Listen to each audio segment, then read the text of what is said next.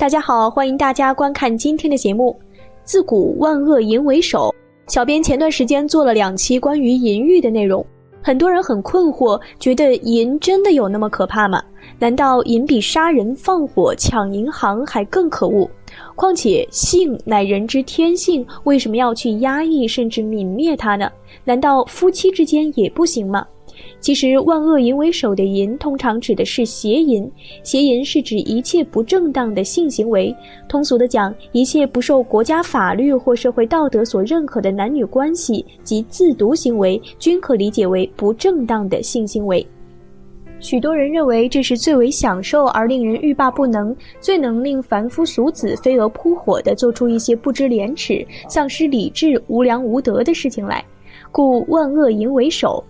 而且，一个人一旦播下了邪淫的恶种子，早晚必会收获损德消福的恶果。最常见的恶果为穷困潦倒、诸事不顺、厄运连连、疾病缠身、婚姻坎坷、家庭破碎、断子绝孙或子孙不孝。邪淫的影响为什么会如此严重？小编今天就再来和大家好好说说这其中的缘由。在开始今天的内容之前，请大家点点订阅和小铃铛，点赞是对小编的最大支持，谢谢大家。其实道理很简单，一个人一生中的福气皆有定数，越是不正当的享受，越是削福德，故邪淫越深重，学佛越严重。这绝对不是说教，而是自然规律，不由你不信。因为种瓜得瓜，种豆得豆，乃万古不变的自然规律。对农作物而言，种子是种在土里或田里的；对我们人而言，种子则是种在我们自己的心田。比如你帮助了某个人，这颗种子并不一定就是种在了那个被帮助者的身上，而是首先种在了你自己的心田。所以，当这颗种子日后成熟时，当你自己需要帮助时，帮助你的常常不一定是你自己曾经帮助过的那个人，而往往是另一个出乎预料的人。所以，如果你平时经常无私地帮助别人，在你自己的心田种下了无数的善的种子。日久天长，你必定也会经常感受到别人无私的帮助。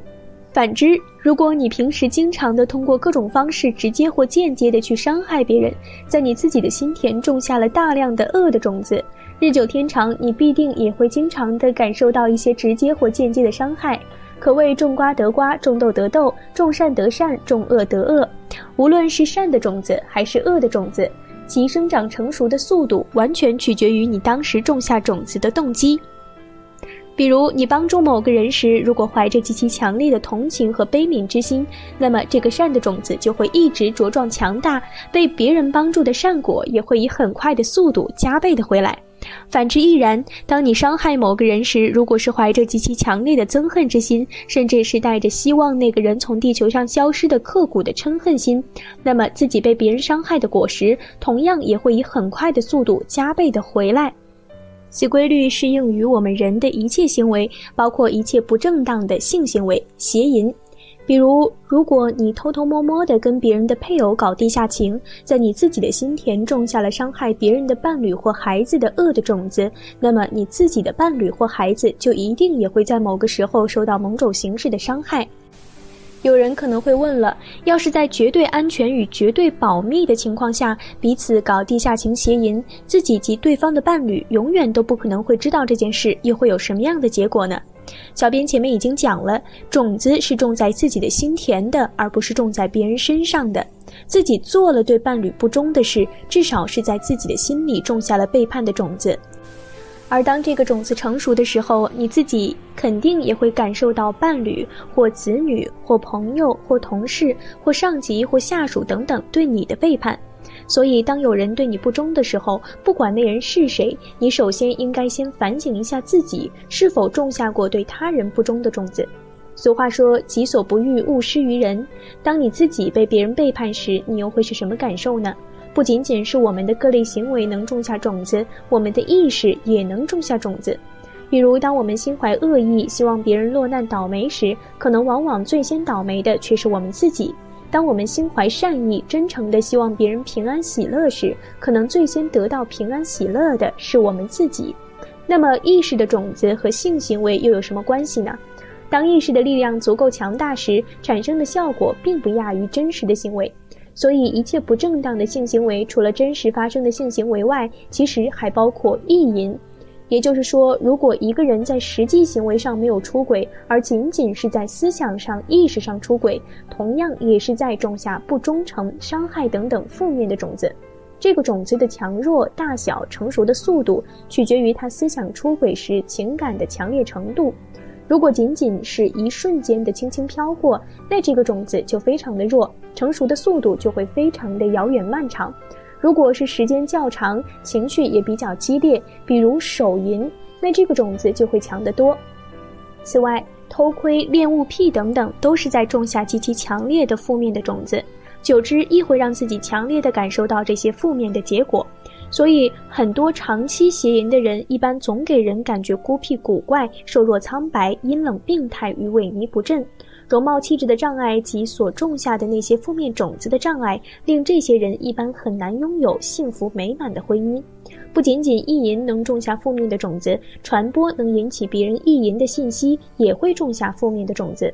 比如，如果一个人自己观看污秽信息，自己意淫，仅仅只是在自己的身心种下了负面的种子；如果他向外传播污秽信息，直接或间接地鼓动别人意淫或邪淫，尤其是通过网络传播，让更多的人因为他的传播而种下了负面的种子，那么这所有的负面的种子，传播者自己也会全部都得到。受众面越广，始作俑者的那个传播者得到的负面种子则越多，日后收获的恶果也会越多。因为一切人的负面种子都是因他而起，当然他得到的负面果实会更多。反之，如果一个人努力地传播那些能够劝诫或指导大家正确对待性问题的资讯，在你所传播的这些文章没有在社会上消失之前，每一个因此受益的人都拜你所赐，那么这个正面的种子可就种大了。可谓功德无量。有人可能会想，既不能碰又不能想，那活着还有什么意义呢？请问，难道你活着就只是为了性吗？人能感受到的性快乐，低龄动物也能感受到。作为一个人，如果活着只是为了一味的追求低龄动物的快乐，那和狗喜欢吃屎又有什么差别呢？难道就不能跟你的伴侣互相忠诚的好好过日子吗？有一个幸福美满的家庭，这难道不是人活着最重要意义之一吗？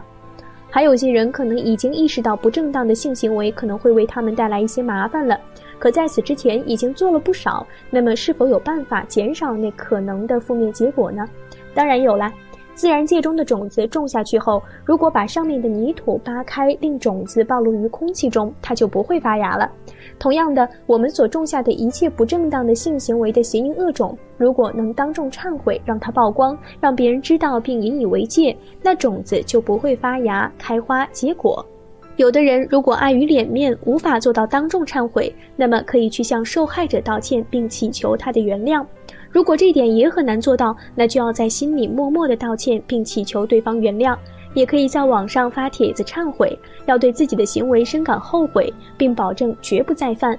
还要将功赎罪，比如尽量帮助所有人远离一切形式的污秽信息及邪思邪见，尽量撰写传播一些让人身心健康、有正知正见的信息。只有这样，那些负面的恶的种子才能被清理干净，正面的善的种子才能发芽、开花、结果。最后，犯过邪淫的人若是难以克制，那么除了忏悔外，建议也看一些善书，比如《安世全书》《寿康宝鉴》，可以去看看历史上多少人因为自己的行差走错而获得了相应的恶报，去看看大德高僧、前人圣贤给予的谆谆教导，会有帮助的。不要将有用的身体败坏，不要让自己成为一个废人。邪淫久了的人真的很难改，也很容易成为一个一事无成的废人。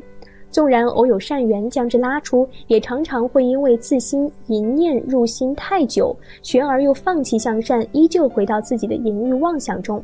所以，邪淫的人一定要让自己的环境改变，将那些不好的外部环境全部断除干净，同时要让自己每天过得非常充实，要大量的念经持咒，回向自己的业障消除，福慧增长，还要回向自己身心清净。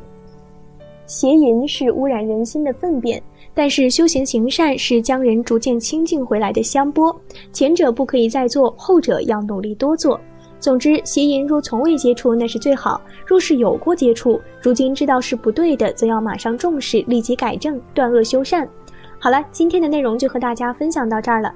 古话说：“积善之家必有余庆，积恶之家必有余殃。”只有将一切邪淫的恶的种子断绝清理后，身心清净，天清地宁，我们的福德才能积存起来。邪淫的当下虽然貌似很快乐，貌似很享受，但是享福即消福，福尽必获至，或至苦海至，苦海无边，回头是岸。希望大家都能彻底的远离邪淫，一起都来做越来越有福气的人吧。期待大家在下方评论区留下自己的感悟。那我们下期节目再见。